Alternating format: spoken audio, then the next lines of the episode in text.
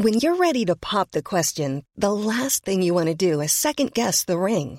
At Bluenile.com, you can design a one-of-a-kind ring with the ease and convenience of shopping online. Choose your diamond and setting. When you find the one, you'll get it delivered right to your door. Go to Bluenile.com and use promo code LISTEN to get $50 off your purchase of $500 or more. That's code LISTEN at Bluenile.com for $50 off your purchase.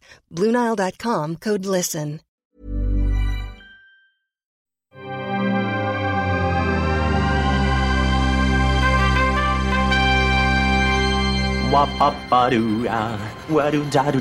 Steven, arrête s'il te plaît, j'ai jamais pu encadrer Michel Legrand.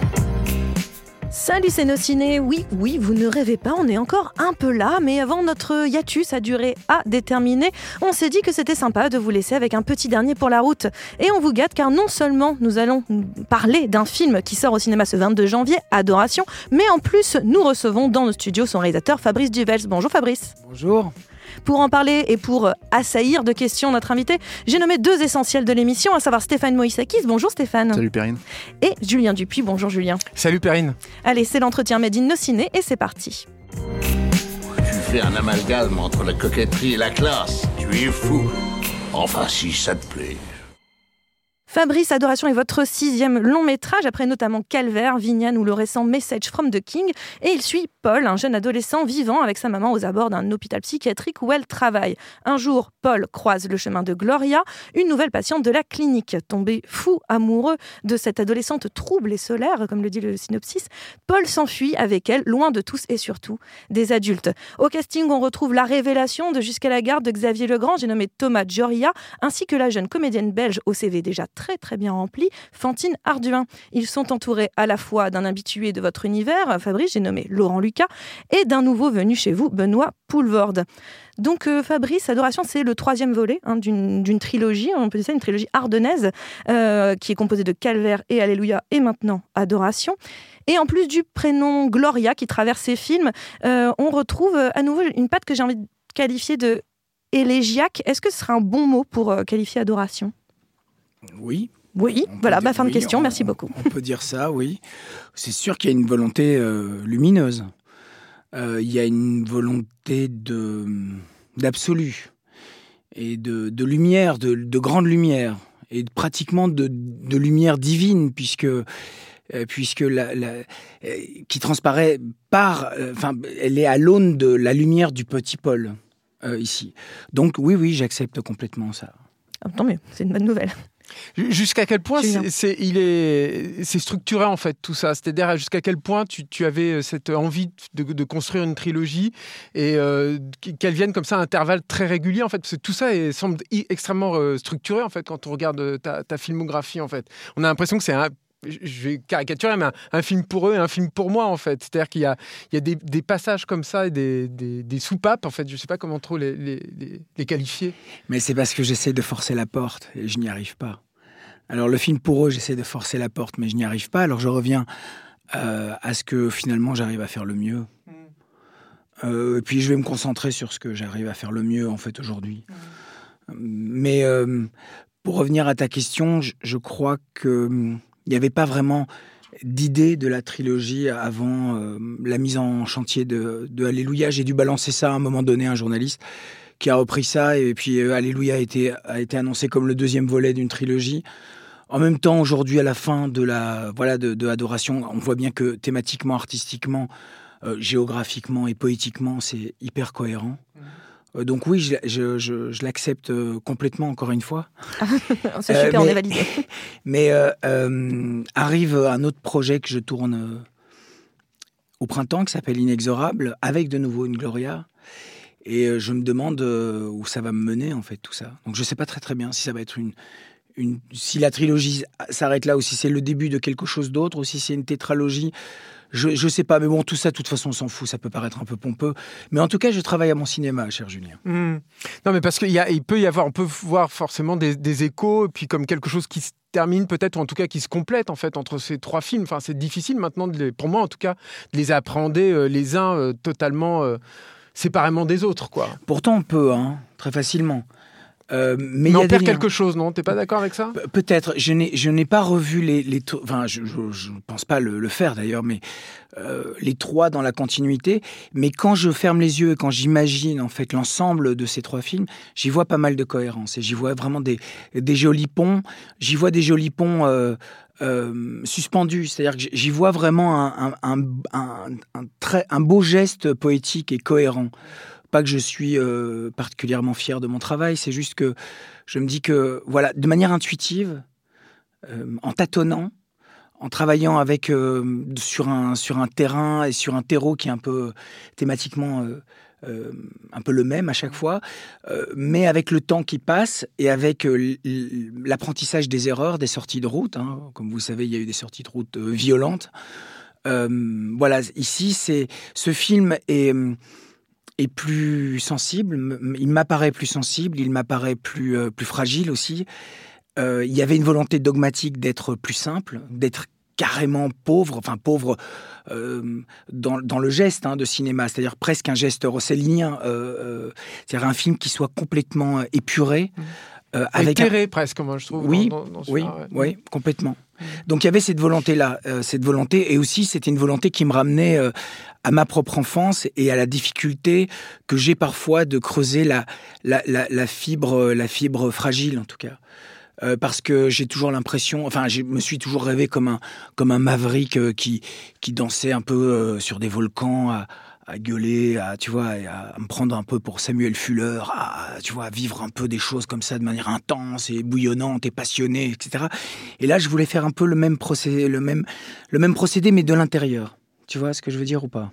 C'est-à-dire quoi? C'est-à-dire que le volcan est éteint Non, non, le volcan n'est pas éteint, absolument pas. Non, mais c'est-à-dire que pour appréhender le chemin qui reste, mm. j'avais besoin de, de me confronter à ma propre enfance et de, d'épouser, d'épouser véritablement euh, le regard, parce que c'est pas Adoration n'est pas un film sur l'enfant, c'est un film à hauteur d'enfant, et c'est très différent. C'est-à-dire que j'ai vraiment essayé d'épouser le regard complet d'un enfant et d'un enfant euh, prépubère et euh, et lumineux et, en même temps assez troublé. Enfin, euh, on ne sait pas très très bien. Enfin, il a une, une, sorte de lumière, il a une espèce de...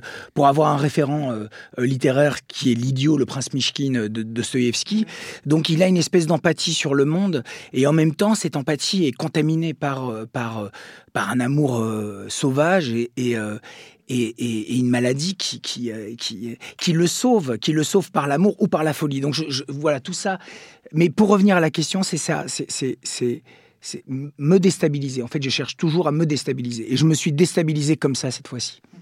Plus de l'intérieur. Justement, dans la question que posait euh, Julien à, l'origine, euh, bon, par exemple, si on prend les, problématiques euh, que, que tu as vues sur Col 45, ça a vachement nourri le feu et la passion d'Alléluia. Et là, en fait, tu l'abordes de manière beaucoup plus apaisée. En fait, euh, bon, la, même, t'as eu, pas eu la même problématique, on va dire, ce message from the King, mais t'as quand même eu, on va dire, euh, un peu plus de, soucis que sur tes films à toi. Et, euh, et du coup, en fait, on a l'impression que tu l'abordes de manière plus apaisée. Et en fait, moi, je me demandais aussi jusqu'à quel point, parce que tu l'as un peu dit là, ça se référait à ton enfance à toi. Et éventuellement à ton premier amour Parce que c'est l'histoire d'un premier amour, en fait, le film, clairement. alors, le premier amour, c'est-à-dire qu'il est un peu bah, il, nous concerne un peu tous. C'est-à-dire que je pense qu'on a tous été des adolescents prépubères euh, foudroyés d'amour à un moment. Et cet amour, à un moment donné, euh, il prend une place incroyable. C'est, c'est, c'est, on vit tous une sorte d'épiphanie amoureuse. On vit tout, euh, on vit tous, on est tous en contact avec ça à un moment donné. Et c'est quelque chose qui bouleverse les sens. Et je crois que c'est quelque chose qu'on cherche perpétuellement à retrouver. C'est quelque chose qu'on perd et qu'on cherche inlassablement la part manquante, c'est-à-dire inlassablement, on, est en recherche, nous sommes en recherche de ça. Nous sommes en recherche d'altérité, on est en recherche de la part qui manque. Euh, on, apprend, euh, on apprend de nous-mêmes par le regard de l'autre et non pas l'inverse. Je pense vraiment que ce qui nous définit, c'est le couple, c'est-à-dire c'est l'altérité, c'est ce qu'on voit dans le regard de l'autre. On, se, réfléchit à travers l'autre. Et donc, euh, c'est pas stricto sensu euh, euh, mon histoire, évidemment, parce que je suis loin du petit gamin euh, qui est Paul. Tu t'imagines bien que j'étais beaucoup moins innocent et beaucoup moins lumineux. Ah, hein, on va prendre des trucs. Ça va devenir croustillant. Non, mais, mais en tout cas, je me projette dans cette, dans cette pureté-là. dans cette et dans ce désir d'absolu là. Ça, c'est vrai. C'est-à-dire que je me projette complètement là-dedans. Et je, pense que c'est un. La dernière fois qu'on s'était vu, tu, je me souviens que tu avais dit qu'Alléluia était un tournant. Je pense que c'est un nouveau tournant véritablement. Je pense que j'envisageais, je vais plus rien envisager de la même manière. Ça ne veut pas dire que je vais faire un cinéma plus chiant, plus sage ou plus euh, plus apaisé. Je pense que les tourments sont toujours là, mais en tout cas, si tu veux, je, c'est-à-dire c'est toujours la même chose. C'est comment refaire un film euh, pas en pilote automatique. Tu vois, là maintenant, on commence un peu à avoir de, l'expérience et, et, ça pourrait être, je pourrais faire des choses peut-être un peu plus apaisées, un peu plus, voilà, moins en souffrance. Mais au fond, je, recherche toujours la même chose. Je recherche, non pas parce que j'ai une, peut-être que j'ai une appétence un peu à la souffrance, hein, mais, euh, c'est mon côté un peu euh, euh, doloriste, quoi. Mais, je, cherche véritablement, en fait, à, à me mettre en, danger. quand je fais un film. Alors, il y a danger et danger. Hein. Je ne vais pas éteindre des feux en Australie, ni, ni me battre en Iran, mais je, je, cherche en tout cas à me déstabiliser profondément, parce que ça m'apprend énormément sur moi-même. Euh, profondément en fait. Se déstabiliser là, donc c'était quoi? C'était retrouver donc cette part, euh, faire cette espèce d'autobiographie euh, sensitive en fait de ton de ton enfance? C'était mais c'est la brèche, c'est-à-dire que si tu veux, le truc, c'est que j'ai grandi moi dans, dans, des, dans des collèges catholiques très stricts. J'ai eu une enfance non pas euh, pas malheureuse, hein. j'ai une enfance plutôt heureuse, mais dans un cadre très rigide, très strict, euh, très. Euh, et donc je vois bien que la part d'intime, ma pudeur est quelque chose qui m'empêche souvent de m'exprimer tel que je le voudrais. Je vois bien qu'avec le temps, même dans mes histoires d'amour, même dans mes amitiés, il y a une part de pudeur qui me retient. Et ça, c'est, on a tous, on a tous euh, grandi dans des contextes différents et on est tous, on a tous des casseroles et on a tous étouffé des choses. Ben moi j'ai ça, c'est-à-dire que j'ai l'impression souvent qu'il y a des choses que je me suis pas autorisé à faire. Tu vois, par exemple, j'ai revu Vignane. Euh, euh, parce qu'il y a une rétrospective en Belgique, je l'ai revu en 35 mm dans une salle pleine. D'ailleurs, j'étais très heureux avec des, jeunes gens.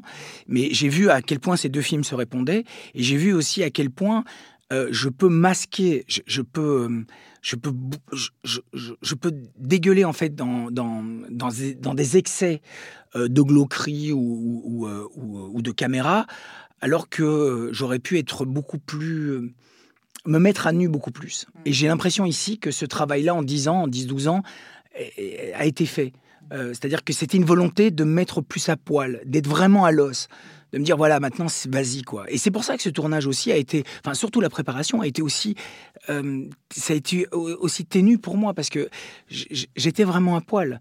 Donc j'avais pas cette assurance ouais on y va blabla tu vois que je peux avoir sur certains films parce que je, je suis profondément un, un, meneur de troupes. Je vois que j'arrive à fédérer euh, autour de, de, ma vision, je fédérais les équipes, etc. Et là, mon équipe, qui a l'habitude de, me, de, forcément de travailler avec moi, voyait bien qu'il y avait quelque chose qui était plus, euh, qui était plus fragile.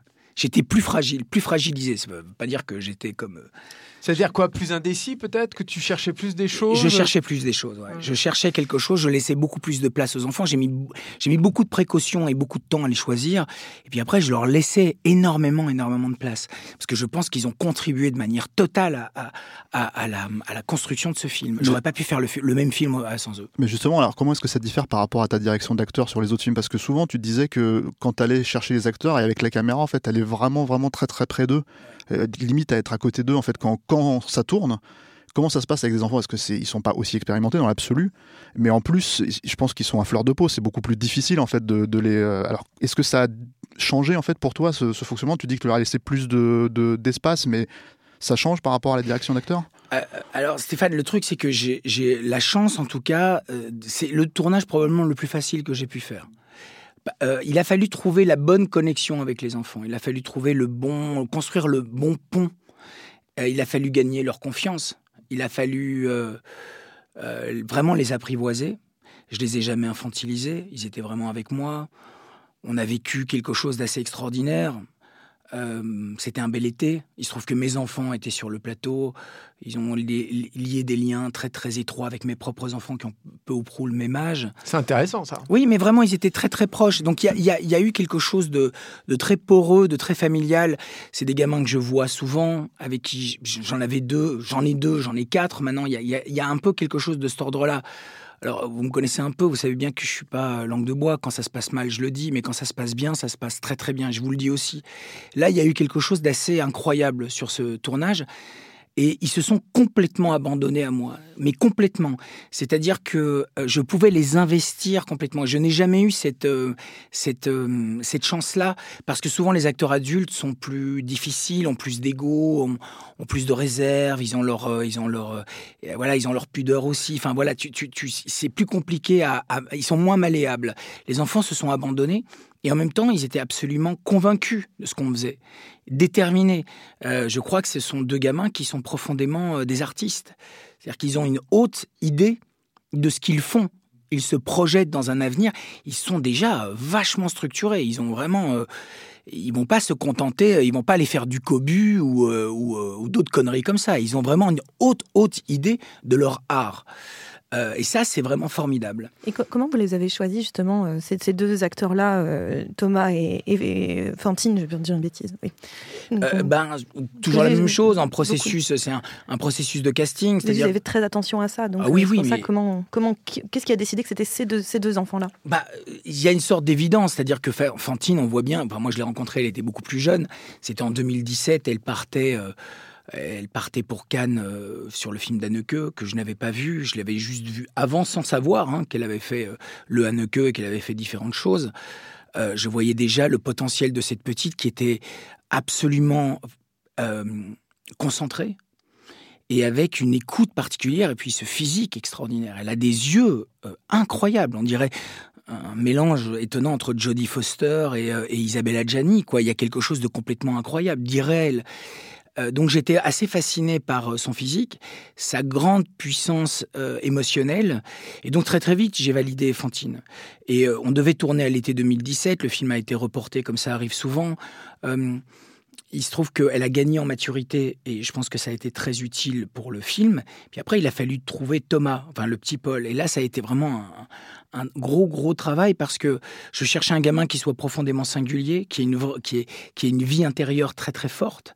Donc j'ai rencontré énormément de gamins euh, dans... Euh, dans les autres, enfin dans les castings traditionnels, mais très vite ça m'ennuyait parce que dans les castings traditionnels, on sent beaucoup les parents derrière mm. qui poussent le gamin et disent allez vas-y, rends-nous riches, vas-y, vas-y, vas-y, vas-y, euh, vite, vite. Et donc très vite, je me suis dit mais c'est horrible, je vais aller voir dans les foyers, dans les orphelinats, dans les centres, et j'ai parcouru un peu euh, le nord de la France, j'ai parcouru, euh, j'ai été, je me suis beaucoup baladé en Belgique pour aller voir dans des institutions. J'ai vu des gamins vraiment dans des états émotionnels incroyables, avec avec des histoires absolument insensées. Euh, ça m'a beaucoup enrichi aussi de parler avec ces gamins, de, passer du temps avec eux, de les concerner. Mais je voyais que c'était des gamins qui, j'en ai retenu quelques-uns, mais qui étaient trop, euh, qui étaient trop instables. Euh, il n'avait pas cette faculté de concentration. Et euh, au bout du bout est arrivé un email d'un de mes camarades d'un site très connu que vous devez connaître au, Canada qui s'appelle Ion Cinema. Eric Lavallée, qui est un qui est un copain, il savait que je cherchais un gamin. Il m'a envoyé un message. Il m'a dit je viens de voir un film à Venise j'ai vu un gamin extraordinaire, je pense que tu devrais le rencontrer. Et j'ai rencontré, je trouvais que je connaissais l'agent de Thomas, Pauline Rostocker, je lui ai envoyé un message, elle a eu la gentillesse de m'envoyer euh, le film, et donc j'ai vu jusqu'à la garde bien avant tout le monde. D'abord, j'ai été frappé par la beauté et la, grande tenue euh, du, film, et puis j'étais assez... Euh, assez, ouais, j'étais vraiment très intéressé par Thomas. Quoi. Il avait quelque chose, mais c'était un enfant. Dans jusqu'à la garde, c'est un enfant. petit, voilà. Et donc quand j'ai vu arriver avec sa maman, pas un jeune adolescent, mais il était déjà un peu plus fait, quoi. Et euh, il y a eu un moment comme ça de, discussion avec Thomas. Il semblait très timide et je lui posais la question. Il parlait pas beaucoup. Je lui disais mais comment tu vas faire? Comment tu, vas appréhender un personnage comme ça? Il avait lu le scénario, il avait beaucoup aimé le scénario, la maman aussi. Et euh, Thomas m'a juste dit, mais je ne sais pas, je, comment, je ne sais pas, je ne sais pas très bien comment je vais faire. Je dis, mais tu as bien une idée comment tu vas, comment tu imagines ce personnage? Il m'a dit, non, je, ne sais pas, je vais juste écouter. Alors là, je veux dire, j'ai eu un frisson qui m'a parcouru le corps. Je me suis dit, ça y est, je l'ai, quoi, je l'ai. Ça ressemble énormément au personnage, quoi. Déjà, complètement. cette réponse, c'est Complètement. ça. Ils ont eu un impact sur leur personnage, du coup, une fois que tu les as castés, ça les a. Parce que euh, on a quand même l'impression d'avoir, euh, que tu as trouvé juste le- la- les, les acteurs idéaux Ouais. pour euh, Oui. les- la vision mentale, en fait, que tu avais pas du tout, qu'il y a eu un va-et-vient, en fait, entre ce que toi tu avais imaginé et, et, et- et ce, que les personnages sont devenus une fois que tu les as castés. quoi. Non, non, ils étaient. Enfin, après, ça reste des enfants euh, euh, très rieurs, très très vivants. Mais encore une fois, c'est-à-dire que tu vois, ils étaient très concernés par euh, le geste, le geste de cinéma, le geste poétique, euh, l'incarnation des personnages, et surtout, ils voyaient que je travaillais, que je ne leur imposais rien. C'est-à-dire que, bien sûr. On a fait des lectures, mais euh, sur les scènes, je leur disais jamais vous, vous devez connaître votre texte. Je m'en foutais complètement. Je voulais simplement qu'ils aient l'intention de la scène. Et puis après, j'ai improvisé énormément avec eux. Alors, toujours de la même manière, je suis dans leurs pattes, je- je- j'interviens, je, les stimule d'une manière ou d'une autre. Et euh, il y avait des fulgurances, quoi, vraiment des fulgurances étonnantes. Fantine, la même chose. euh, euh, sur les scènes de crise, ben, je la poussais, je la poussais. euh, je, lui ai, je lui ai montré quelques films en amont. Euh, Lesquels, par exemple, bah, Possession. Possession, non Possession, L'Exorciste, euh, euh, L'été meurtrier, euh, des films comme ça, euh, des films de rupture. euh, et donc je cherchais en fait la lumière et les ténèbres chez Fantine. Et euh, je cherchais le, le- voilà, le paradoxe dans la même, dans la même seconde. Et euh, oui, en, en la, en la poussant, en, en- la stimulant beaucoup, on est arrivé à des choses assez incroyables. Et, et parfois, euh, je la poussais loin, hein, vraiment. Euh, L'équipe était un peu comme ça. Mais, mais, mais je leur disais, les gars, je vois dans l'œil de Fantine que je peux, aller, je peux y aller. Et donc Fantine, est loin, est loin.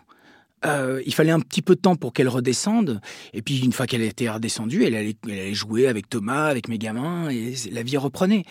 Et euh, je lui disais, ça va, chérie, ça va? Elle me dit, Oui, oui, pas de problème, t'inquiète, tout va bien.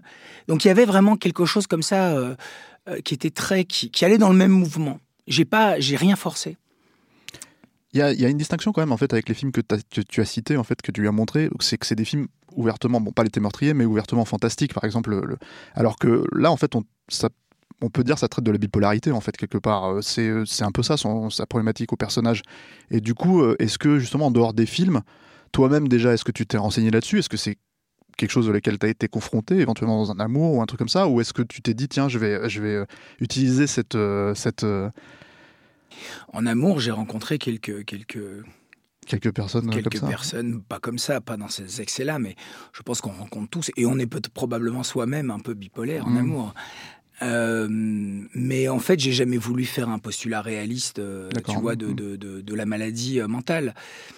Et je me souviens que quand on a rendu euh, le, le, le projet au CNC, donc pour avoir l'avance, euh, les retours de les fiches de lecture après refus, c'était la schizophrénie n'existe, enfantine n'existe pas. Ah, ah bon? Non, mais je dis, les, les- je dis, les mecs, mais vous êtes frapp- frappés, quoi. Vous êtes frappés. Donc moi, j'ai jamais voulu euh, faire un film réaliste. On voit bien que je suis pas un réaliste. Je, je m'ancre dans une sorte de naturalisme, et après je tends vers C'est quelque fou chose. cette incompréhension. Mais encore oui, mais maintenant, c'est incroyable. On, voit, bon. on, voit, on, voit, on voit ça par- partout, tout le temps. hein, je veux dire, mais c'est pas très grave. Après, euh, certaines personnes, par exemple en Q&A, donc en question-réponse en avant-première, me posent énormément de questions sur la maladie mentale et, et parfois me, me, me, me confrontent par rapport à ça. Mais je dis, mais euh, chère madame, cher monsieur, je, je, je n'ai absolument pas voulu euh, faire un faire un diagnostic ou, euh, c'était pas du tout mon propos. Mon propos, c'est c'est un gamin qui se confronte à quelque chose d'hostile et euh, qui lui échappe à cette gamine. Quelque chose qui la, qui la submerge. Elle est probablement très sincère dans son amour, mais elle est submergée par quelque chose, par un diable, par euh, quelque chose de l'intérieur. Et cette intériorité va contaminer aussi euh, le petit Paul, qui lui aussi va être, à un moment donné, va être soumis à, au doute, à l'effroi, à la duplicité, au mensonge, et qui en même temps va, va, va englober tout ça pour le transcender et tendre vers l'absolu, vers l'amour absolu et la fin et va complètement dans ce sens-là. Mais est-ce que c'est de l'amour absolu ou est-ce que c'est une folie? Non, sais mais, rien. mais ce qui est intéressant là-dedans, c'est que on- là, là, je vais parler cliniquement. En fait, le, le- le problématique de la, de la bipolarité, une des problématiques, c'est que en gros, euh, le- la personne qui est bipolaire, elle, elle- elle vit 40% ou 50% de plus en fait le- le- les émotions qu'elle ressent. Alors pour quelqu'un comme toi, en tant que réalisateur qui va chercher justement ces trucs-là, c'est assez intéressant d'utiliser comme un outil. euh, j'ai envie de dire narratif en fait et d'utiliser ça. C'est pour ça que je m'interrogeais en fait sur le sur euh, l'éventuel vécu ou si en fait tu t'es posé ces questions là avant de, le, de faire ce choix en fait avec ce personnage. Non. Non je pense pas non. Je, je, je suis toujours très attiré par les personnages borderline c'est sûr. Et dans le prochain il y a de nouveau une Gloria qui est, qui est complètement borderline. Mais c'est autrement c'est autre chose. Euh, je en fait, c'est. Et encore une fois, je ne pense pas avoir les réponses à ces questions-là parce que, tu sais, c'est compliqué quand on est en promo. Euh, avec vous, c'est un peu différent, mais, mais, euh, mais j'ai pas de regard forcément pertinent sur mon travail. Hein. Je ne sais pas très bien d'où ça vient, je ne sais pas comment ça se passe, comment. Ce ne sont que des intuitions, et à un moment donné, ces intuitions forment un tout. C'est comme, tu vois, Julien, ce que tu disais par rapport à la trilogie. Les choses se, se cristallisent, en fait. Euh, bon an, mal an ça se cristallise et puis ça forme un tout. Et je trouve le sens. Je peux avoir une idée du sens, mais je l'ai pas complètement en amont. En fait, j'arrive à, trouver le sens de ce que j'ai voulu faire à la fin, vraiment à la toute fin, avec la contribution vraiment très très marquée et très puissante de mes collaborateurs. C'est comme euh, un peu un artisanat, on pose par, brique par brique. Alors il y a une vision, il y a un souffle, il y a une volonté il y a des archétypes et dans ces archétypes, j'essaie de trouver quelque chose. Mais en tout cas, ce que je sais sur ce projet, c'est que, un, je voulais creuser cette fibre intime, mais qui n'est pas forcément autobiographique. Et puis, cette, euh, cette, innocence, cette, pureté qui peut, euh, qui peut basculer aussi dans la folie, parce que tout ça est assez ténu, tout ça est poreux, quoi. Ce qui était intéressant, c'est que vous parliez de, trilogie, on va parler de trilogie et de réalisme. Et c'est vrai qu'ils euh, ils sont assez difficiles. Et, euh, et, Stéphane mentionnait le fait qu'on ne peut pas le qualifier de film fantastique, contrairement à d'autres films. Mais mais dans, les, trois films, que ce soit Calvaire, que ce soit Alléluia et La Adoration, on sent qu'au départ, on part d'un postulat relativement réaliste en soi. Le point de départ à chaque fois est très euh, ancré dans une forme de réalité. Et finalement, il y a un glissement qui s'opère en permanence chez tous ces personnages. À un moment donné, euh, comme si le personnage principal finit par refuser, euh, le, refuser le réel ou en tout cas ne, plus adhérer à ce réel.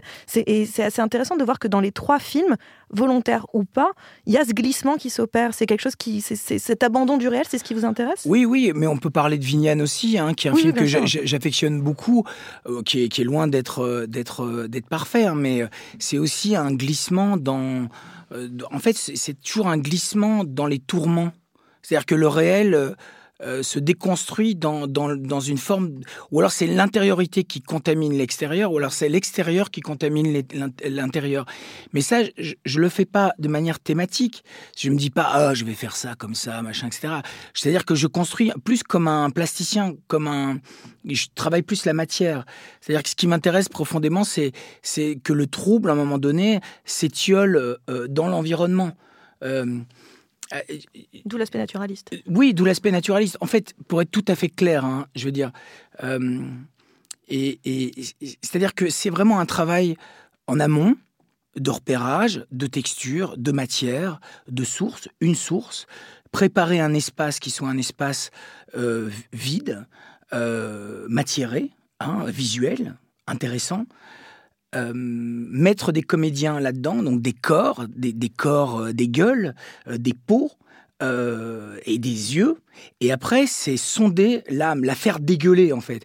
Et quand je dis dégueuler, c'est un peu violent, mais c'est pour en fait rendre concret et rendre physique l'indicible.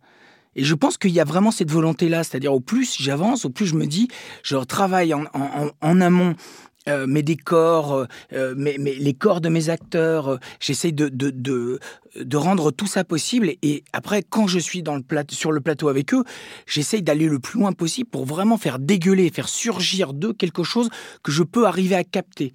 je ne dis pas que j'y arrive, hein, mais en tout cas, c'est l'ambition, c'est capter l'indicible.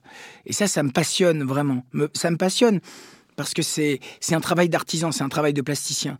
Moi, j'ai pas des grandes idées sur. Euh, enfin, je, ne suis pas complètement idiot. Hein, je peux avoir des idées sur certaines choses ou en tout cas des des, euh, des intuitions, mais je n'ai pas de je, n'ai pas, en tout cas, cette cérébralité. Voilà, il y a des réalisateurs absolument incroyables euh, qui, ont, qui ont un sens, euh, c'est cerveau, quoi. Bong Joon-ho, euh, Parasite, c'est un film cerveau. On voit bien que c'est implacable. Par John Walk, pareil. Enfin, on voit bien que c'est des. Voilà. Ceci étant dit, il y a quand même un ou deux trucs intéressants par rapport à ça dans Adoration, c'est que chaque élément qu'on pourrait dire, je sais pas, des climax de, de pas horrifique parce que c'est pas horrifique en fait dans le film, mais, mais disons deux trois passages à l'acte euh, j'essaye de pas trop spoiler, euh, voilà, qui est euh, notamment par exemple avec la directrice de, l'école au début, ce genre de choses où on voit une, quand même une petite influence de genre, là, on va dire, il, y a, clairement un peu de Suspiria là-dedans, un peu de tout ça. En fait, ce qui est assez intéressant, c'est qu'il y a trois quatre moments comme ça clés dans le film. dont on va dire si c'était un film de genre à proprement parler, c'est-à-dire qui allait dans cette, qui s'inscrivait là-dedans, en fait, ça serait le nerf de la guerre. Et c'est-à-dire tu les utiliserais vraiment comme des points dramatiques. Or, en fait, ce qui est assez étonnant, je trouve. Et en fait, finalement, euh, euh, c'est qu'en fait, tu choisis de pas expliquer l'issue. C'est-à-dire, tu dis jamais.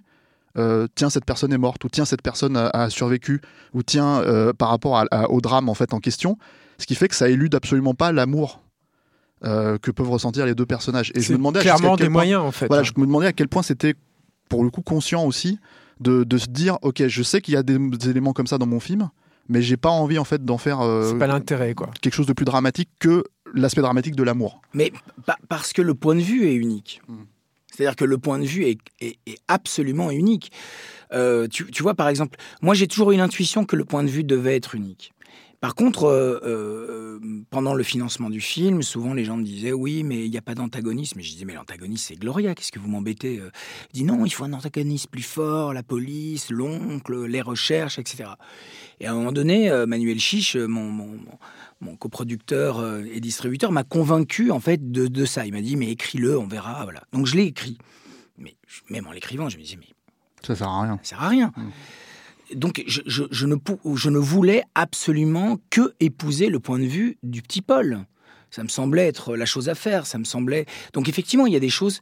Euh, c'est pas un point de vue omniscient. Euh, et je ne voulais pas être omniscient. Je voulais être que, dans la voix du petit Paul. Ce n'était que mon regard.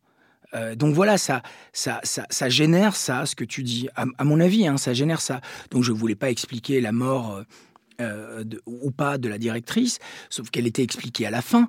Euh, il y avait une, fin euh, qui, avait été, qui a été écrite et qui était autre que celle qu'on a aujourd'hui, qui était plus triviale, c'est-à-dire que le gamin était dans, dans un foyer six mois plus tard, et après tout, après leur cavale, et était confronté euh, par un juge, donc Béatrice Dalle, qui faisait la, juge, et qui confrontait le gamin par rapport à la mort et par rapport à l'idée d'un sacrifice. Enfin, je ne vais pas spoiler tout ça, enfin, ça sert à rien. Parce que ça, c'était tourné On l'a tourné ah, et c'était, c'était, très bien. Hein. C'est vraiment, euh, c'est vraiment, c'était une, vraiment une, une, une fin intéressante aussi, possible en tout cas, mais sauf que si tu veux, euh, on, l'a gardé en balance, elle est restée en balance pendant un petit moment, mais euh, on a choisi de rester en l'air, on a, on a choisi de rester dans le mouvement qui englobait les quatre éléments, leur amour fou et ce regard qui enfin convergeait et non plus diverger. C'est-à-dire que là, ils sont, euh, tu vois, l'eau est devenue le feu, le feu est devenu l'eau dans un ensemble cohérent. Euh, ils regardent ensemble dans la direction euh, de,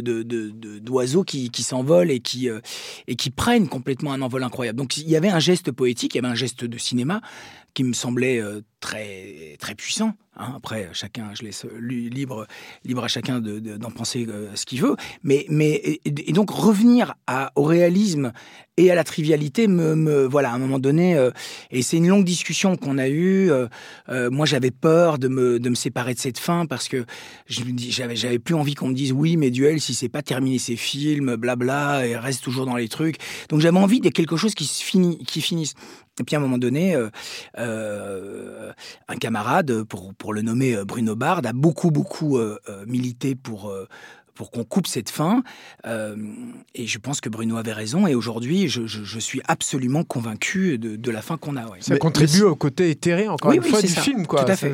Mais ça t'embête pas, toi, par exemple, que dans ton processus d'écriture, en fait, tes partenaires, peut-être Enfin, moi, j'ai l'impression que c'est une question, c'est une façon de t'enfermer dans un, dans un, dans un truc. On va dire, mais il faut qu'il y ait de l'antagoniste. On n'a pas besoin d'antagoniste dans une histoire d'amour. Oui, mais c'est pas, va, pas... Va, dire ça au Pecno de, de, de, Canal Plus. Euh, va dire ça. va dire ça. Hein. Non mais, non mais franchement, va dire ça. Va dire ça aux Pecno qui sont dans les, qui font des fiches de lecture euh, et qui sont lobotomisés quoi. Et qui, et en fait, c'est complètement fou. C'est-à-dire que la dictature du scénario aujourd'hui a, a pris de telle, de telle, euh, de une telle dimension que on ne voit plus. C'est-à-dire, à un moment donné, il faut faire, faut, bah, déjà, il faut, il faudrait faire un peu plus de place aux, metteurs en scène, au cinéma.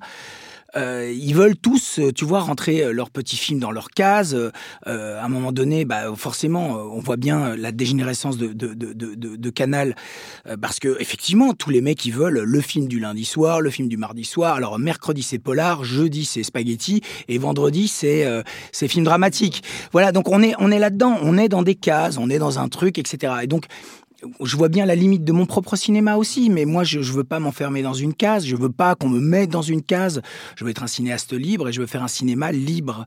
Mais en même temps, quand mes camarades me disent ah, ce serait bien quand même que pour telle euh, commission tu fasses ça, tu fasses ça, bah, il faut bien à un moment donné jouer un peu le jeu. après en montage, tu fais ce que tu veux, t'es peinard. ça va être dur pour toi quand même, ce, ce, type bah, de. oui, mais l'époque est dure. Elle est, elle est, dure pour moi, pour nous. L'époque est dure. Même avec, un acteur, par exemple, même si c'est un second rôle, là, en l'occurrence comme, comme euh, qui est quand même euh, bankable, on peut le dire, euh, enfin voilà, et que tu récupères dans ton giron, et en plus t'en fais quelque chose de, finalement assez différent de ce qu'on a l'habitude de voir. Moi j'adore Poulvord, hein, je pourrais regarder n'importe quelle comédie française de merde avec Poulvord, mais malheureusement. Mais, mais le truc c'est que là, ce qui est bien, c'est que tu l'utilises comme un personnage vraiment tragique. T'as écrit pour lui? Il n'y a pas de fanfaronnade en fait. Non mais moi, euh, les gars, vous prêchez un convaincu. Benoît mm. Paul euh, c'est, je cours après depuis 15 ans. D'accord. Je cherche à avoir, à avoir, à avoir Benoît depuis 15 ans dans mon cinéma. C'est compliqué. Euh, il voit pas de film, ça l'intéresse pas vraiment. Et je sais pas pourquoi il a dit oui là. Je, te jure, je sais pas pourquoi. Il m'a dit OK, d'accord. Je dis mais il y a pas d'argent. Ça fait sens en fait de, vous, de, vous, retrouver quoi en fait là. Ah bah oui, mais moi j'aimerais beaucoup euh, continuer à travailler avec lui. Hein, très mm. franchement. Euh, euh, mais t'as écrit pour lui du coup? Non, j'ai pas, pas, écrit pour lui. J'ai pas écrit pour lui, mais j'y pensais toujours. C'est-à-dire mm. que euh, et puis aujourd'hui, je, trouve que Benoît prend une stature un peu à la Michel Simon. Hmm. Il, a une, il, a, une texture comme ça, une voix, une singularité. Je pense que dans le cinéma français ou d'expression française, il y en a peu. Puis il est très incarné, surtout dans ton film, quoi. Il est, son corps est là, quoi, très présent comme Simon, quoi, justement. absolument, absolument. Mais je, je, l'aime beaucoup. Il est difficile, hein, mais je l'aime vraiment beaucoup. Hmm. Euh, moi, je voulais qu'on parle un peu du travail sur les décors, en fait, sur ce film en particulier, euh, parce que j'ai eu Enfin, la nature est tellement importante en fait dans, Adoration. Je me demandais en fait comment tu avais travaillé au corps justement ce, cet environnement en fait, parce que c'est pareil, il y a, y a, quelque chose où on a l'impression que c'est peut-être moins, c'est plus naturel dans tous les sens du terme, quoi. C'est-à-dire que ça, ça, coule de source, quoi, beaucoup plus. C'est moins fabriqué. On est, on est très loin du décor final, en fait, de, que tu pouvais construire en, Thaïlande auparavant. En fait, on est vraiment à l'antinomie en fait de ça. Et comme de la même façon que tu travailles au corps avec tes, avec tes comédiens et tout, pour moi, je me suis, mais comment il travaille en fait, Fabrice, en fait, sur ces, sur ces, sur ces décors? Eh bien, on travaille beaucoup en amont, mhm. comme je te disais tout à l'heure, c'est-à-dire que c'est vraiment un travail de de long repérage. Alors les repérages, c'est quelque chose, c'est un, moment que j'aime particulièrement parce que je suis avec mon camarade euh, qui, s'occupe un peu de la direction artistique, qui s'appelle Emmanuel de Melemester. Et avec euh, Manu, on part, on, se balade, on parle un peu de tout, euh, on parle... On parle de cinéma, on parle des femmes, on parle, on parle de la vie, quoi. On parle de tout ça, et on va manger, on regarde, on, rêve. Et donc ça, c'est un long, long chemin. Euh, on définit des lieux, et puis ces lieux, euh, on les investit. On les investit surtout en, matière, en texture. Et euh, les intérieurs, et puis après les extérieurs. Parce que les extérieurs, c'est la même chose, on les investit aussi. Mais il y avait une volonté de vraiment de simplification ici. Et il y avait une, volonté aussi de lumière. C'est-à-dire que par exemple tous les extérieurs, euh, euh, tu vois comme on est un petit groupe, on n'avait pas beaucoup d'argent hein, pour faire le film, mais on est un petit groupe très soudé et, euh, le premier assistant comprend bien ce qu'on fait. donc bien sûr, j'ai pas la latitude de Malik qui tourne 30 minutes par jour, hein, mais on était vraiment en place pour des lumières très spécifiques à certains moments de la journée pour choper une lumière euh, qu'on souhaitait divine, quoi. Euh, donc voilà, on était fort là-dedans. Puis après, oh, il y, a, la fumée, il y a, la pluie, il y a, ces choses qu'on essayait de structurer, toujours en relation et en lien profond avec les tourments du couple, hein, leur avancée, leur, cavale. Et les intérieurs, ben voilà, c'est ce travail de matière. Et c'est ce travail de, de, de source. C'est une source, euh, comme, comme, euh, comme les peintres flamands, en fait. Tu vois, c'est-à-dire que jamais sur un, de mes plateaux, tu verras euh, un plafond technique ou alors des, des, des, des, des pieds à lumière, quoi. c'est vraiment, c'est interdit, c'est vraiment même pas la peine. Moi, je veux que les comédiens aient une latitude complète, totale. Alors parfois, vu le mouvement des comédiens, on change la source parce que ça raconte autre chose et la lumière. C'est ce qu'on oublie souvent, en fait, c'est le, travail de la lumière, l'importance de la lumière, ce qu'elle montre et ce qu'elle cache. Ça, c'est vraiment quelque chose qu'on perd complètement dans le cinéma actuel. C'est-à-dire plus personne n'en parle. C'est vraiment un truc... on, on, éclaire. Aujourd'hui, avec le digital, ils éclairent flat. Et puis après, ils commencent à faire des masques en étalonnage. Non, mais sans déconner, mais vous êtes fous, quoi. Non, mais c'est vraiment fou, c'est furieux. Là, là tu es en train de dire que tu as, encore tourné celui-là en pellicule. Ah, bien sûr, mais jusqu'à mourir, monsieur. Non, non, mais, mais, je posais la question est-ce que tu, tu as cité Malik Mais même Malik, il tourne en numérique maintenant. Oui, oui, je euh, sais, mais, mais euh, j'aime moins ses films aujourd'hui. Ouais, c'est très beau le dernier. Mm, j'aime moins. Bon. Mais je, je, je, respecte infiniment. Je respecte infiniment et, et je suis euh, béat d'admiration. Après, j'ai moins parce que il y a, y a, certains films de Malik que je, je, voilà, qui, sont pour moi insurmontables, indépassables. Les Moissons du ciel, la ligne rouge, pour moi, c'est, là, on touche à quelque chose qui, qui est vraiment de l'ordre, euh, oui, du sacré total. Ici, je, je sais que le film a été euh, aimé euh, par beaucoup de gens. moi, j'y allais vraiment pour l'aimer. Je, je, je, reviens un petit peu du film parce que j'y vois des manières, en fait. Mais je ne veux pas dire que j'ai raison, hein, loin de là. Et puis j'aimerais le revoir et le revoir posément. Et, peut-être que quand je l'ai vu, ça n'allait pas. Tu vois, les films qu'on aime, il faut toujours les revoir en fait. Euh, je pense que c'est toujours important. Mais sans partir sur, forcément sur Malik, l'idée c'est est-ce que, est que, justement quand on a un petit budget comme celui-là, est-ce que ça ne devient pas de plus en plus compliqué aussi encore de tourner en, en, péloche euh Non, parce que je vais t'expliquer pourquoi. Et ça, il y a souvent des gamins qui me, qui me confrontent avec ça. C'est-à-dire que nous, on définit clairement les sources. Euh, donc on, travaille vite, hein, on travaille vite. Après, le problème c'est que je tourne beaucoup, et ça c'est un problème pour les producteurs euh, qui me font la gueule très vite parce que je tourne un peu comme en numérique, en, pellicule.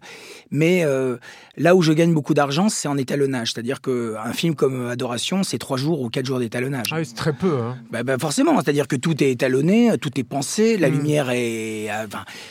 le, problème aujourd'hui à tourner en pellicule, c'est que quand tu fais comme les bains ne fonctionnent plus comme à l'époque euh, ton TC, il est un peu euh, quand tu fais ton télécinéma pour euh, pour faire ton montage, machin, il est un peu gris, tout est un peu fade.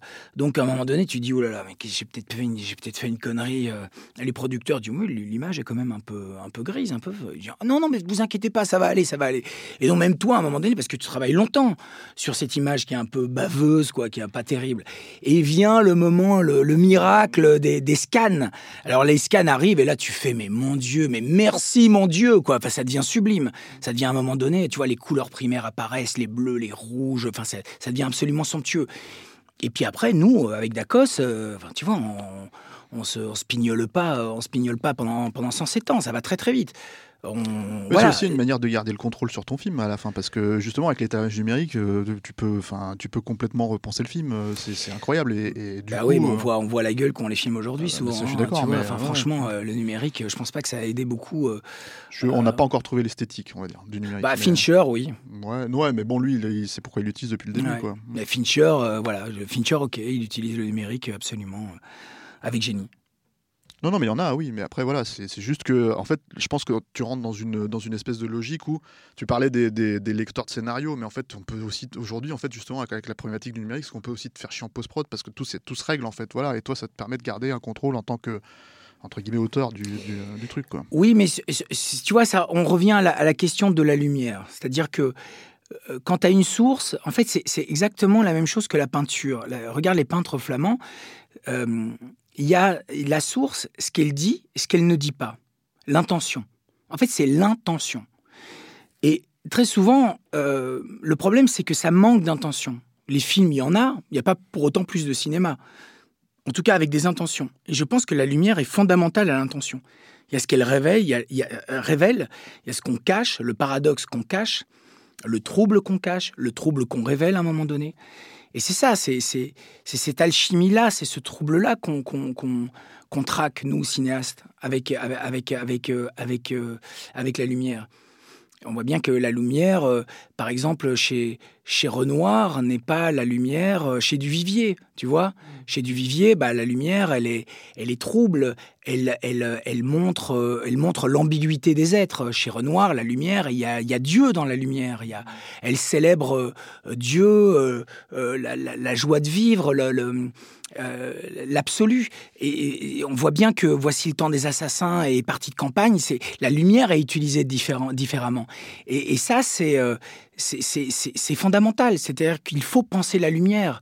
Euh, de, temps en temps, je, donne, je donne parfois des, des, petits cours dans des écoles de cinéma et je, je parle inlassablement de la lumière parce que j'ai l'impression que les gens ne n'envisagent même plus la lumière comme un outil dramaturgique. Et je pense que la lumière est fondamentale à la dramaturgie et à l'évolution des personnages la lumière, c'est un truc qui peut venir au moment du tournage ou c'est quelque chose que tu définis très en amont en fait? C'est quelque chose qu'on peut définir en amont, mais on mm. peut se tromper, on peut réorienter les choses. Évidemment, bien sûr. Mais c'est un truc quand même sur lequel tu cogites pas mal euh, avant, avant, avant d'arriver sur le Avec des référents, avec des référents sur certaines scènes. Et puis après, tu travailles en bonne intelligence avec des collaborateurs, notamment ici euh, Manuel Dacos, qui mm. devient vraiment un chef opérateur. Euh, je trouve que ici sur Adoration, il fait, il fait un film qui est, qui est, qui est, absolument en termes de photographie qui a tombé par terre. Quoi. Et c'est quelqu'un que vous allez retrouver pour votre prochain? Oui, oui, absolument. on arrive à la fin de, de l'émission, c'est pour ça. Euh, est-ce que vous pouvez nous parler un tout petit peu du prochain? Ben Non, c'est euh, compliqué parce que je, je vous avez donné le titre tout à l'heure. Oui, oui, mais je ne veux pas aller plus loin parce que euh, le, film, le film est parti. Hein, mais sur le cast, le, le, casting sera, sera annoncé au Festival de Berlin, je, je pense. Euh, et voilà, on est en cheminement, mais c'est toujours un peu la. C'est en Belgique aussi. C'est en Belgique, voilà, tout à fait. Mais c'est un film plus, euh, c'est plus un huis clos, avec une unité de temps, de lieu d'action. Ah. Voilà. Voilà, c'est un peu, c'est un peu ça. C'est un autre challenge, mais je reviendrai ici pour vous en parler. C'est un changement assez radical, là, justement, encore une fois, par rapport à Adoration. Oui, c'est autre chose. D'être beaucoup plus resserré comme ça, ouais. c'est intéressant. Ouais. Je peux poser une question, Perrine, on n'a plus le temps. C'est ta dernière, Julien. Non, moi je voulais parce que je voulais qu'on parle du montage du coup parce que tu parles beaucoup du fait. on, voit bien comment ça. Tu, tu te saisis en fait du, matériau, puis surtout le fait que tu tournes beaucoup et que j'imagine que tu as énormément de choix du coup au montage, surtout avec les comédiens et leur interprétation. Et du coup, ça se passe comment le montage? Tu l'abordes avec une idée très précise ou au contraire c'est euh, hyper enfin tu, tu, te lances dans le brouillard et tu essayes de défricher un, un, truc euh. non je remets tout à plat euh, je remets tout à plat j'ai une monteuse assez incroyable qui s'appelle Anne-Laure Guégan qui, qui est la patronne hein, vraiment c'est ma patronne elle, me, elle me contredit beaucoup, elle ah. me stimule beaucoup, elle. Euh, Est-ce que vous vous engueulez du coup euh, On s'engueule, rare. Ah, c'est jamais. C'est. On a des divergences sur certaines choses, euh, mais Anne-Laure est vraiment quelqu'un de vraiment. Bah, elle a pratiquement toujours raison, hein, pour pour être tout à fait honnête. mais c'est parfois un peu compliqué, c'est-à-dire que surtout sur un film comme Adoration, Alléluia, j'avais eu le même problème. J'ai énormément, énormément de matière, donc il faut réécrire, et puis après il faut réécrire avec un certain équilibre. Euh, il y a énormément de scènes dans, Adoration qui sont qui sont pas dans le film et des très belles scènes d'ailleurs, mais vraiment des scènes magnifiques. Je pense que quelques-unes seront intégrées au DVD. Euh, mais voilà, c'est vraiment un autre travail. Il y avait des intentions que j'avais sur pendant le tournage du film que je n'ai plus du tout à la euh, le film fini. Il y avait par exemple sur la sincérité de Gloria, j'étais beaucoup plus plus douteux. Je, il y avait quelque chose de l'ordre même de la manipulation, et euh, qui n'existe absolument plus aujourd'hui. Et ça, c'est vraiment euh, sous insistance répétée de Anne-Laure. mais je l'écoute beaucoup. Je, pense que souvent elle a raison. Et puis après, c'est des preuves à l'appui. Tu vois, c'est vraiment, on confronte les choses et donc voilà, ça se fait. C'est vraiment quelque chose qui est assez précieux pour moi parce que chaque fois que je rentre euh, euh, bah, chez moi pour faire les films, c'est toujours des grands, grands moments de, bonheur, vraiment. Grand moment de bonheur. Je pense que c'est un beau mot pour terminer. Merci beaucoup, Fabrice Duvels, d'être venu nous voir. On vous recommande, comme vous l'aurez compris, Adoration, sorti le 22 janvier. Merci, Quentin, à la technique, Juliette à la préparation. Rendez-vous sur binge.audio pour retrouver l'ensemble des podcasts de Binge. Encore merci d'ailleurs pour vos petits mots sur l'adresse mail de nos ciné et sur les réseaux sociaux. Et on vous dit à bientôt, je l'espère. Je préfère partir plutôt que d'entendre ça, plutôt que d'être sourd.